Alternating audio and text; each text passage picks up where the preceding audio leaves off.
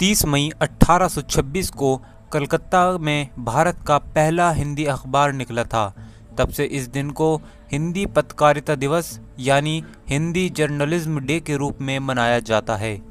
30 मई का दिन हिंदी पत्रकारिता के लिए बहुत महत्व माना जाता है।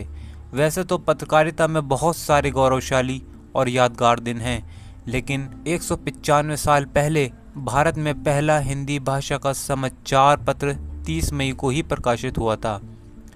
इसके पहले प्रकाशक और संपादक श्री पंडित जुगल किशोर शुक्ल जी का हिंदी पत्रकारिता के जगत में विशेष स्थान है। पंडित जुगल किशोर शुक्ल ने कलकत्ता से 30 मई 1826 को उदंत मारदन नामक एक साप्ताहिक समाचार पत्र के तौर पर शुरू किया था। शुरू से ही हिंदी पत्रकारिता को बहुत चुनौतियों का सामना करना पड़ा। समय के साथ इनका केवल स्वरूप बदला, लेकिन तमाम चुनौतियों के साथ ही हिंदी पत्रकारिता ने आज वैश्विक स्तर पर अपनी उपस्थिति दर्ज कराई है। वैसे तो उदंत मारदंड से पहले 1780 में एक अंग्रेज़ी अखबार की शुरुआत हुई थी, फिर भी हिंदी को अपने पहले समाचार पत्र के लिए 1826 तक प्रतीक्षा करनी पड़ी।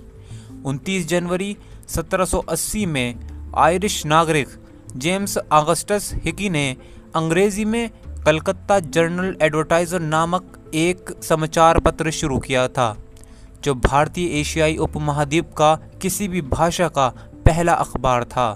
17 मई 1788 को कानपुर में जन्मे Yugal Kishore Shukla East India Company की नौकरी के सिलसिले में कलकत्ता गए। एक साप्ताहिक समाचार पत्र के पहले अंक की 500 कॉपियाँ छपीं।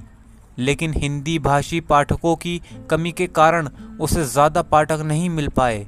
वहीं हिंदी भाषी राज्यों से दूर होने के कारण समाचार पत्र डाक द्वारा भेजना पड़ता था, जो एक महँगा सौदा साबित हो रहा था। इसके लिए जुगल किशोर ने सरकार से बहुत अनुरोध किया कि वे डाक दरों में कुछ रियायत दें, लेकिन ब्रिटिश सरकार इसके लिए तैयार नहीं हुई।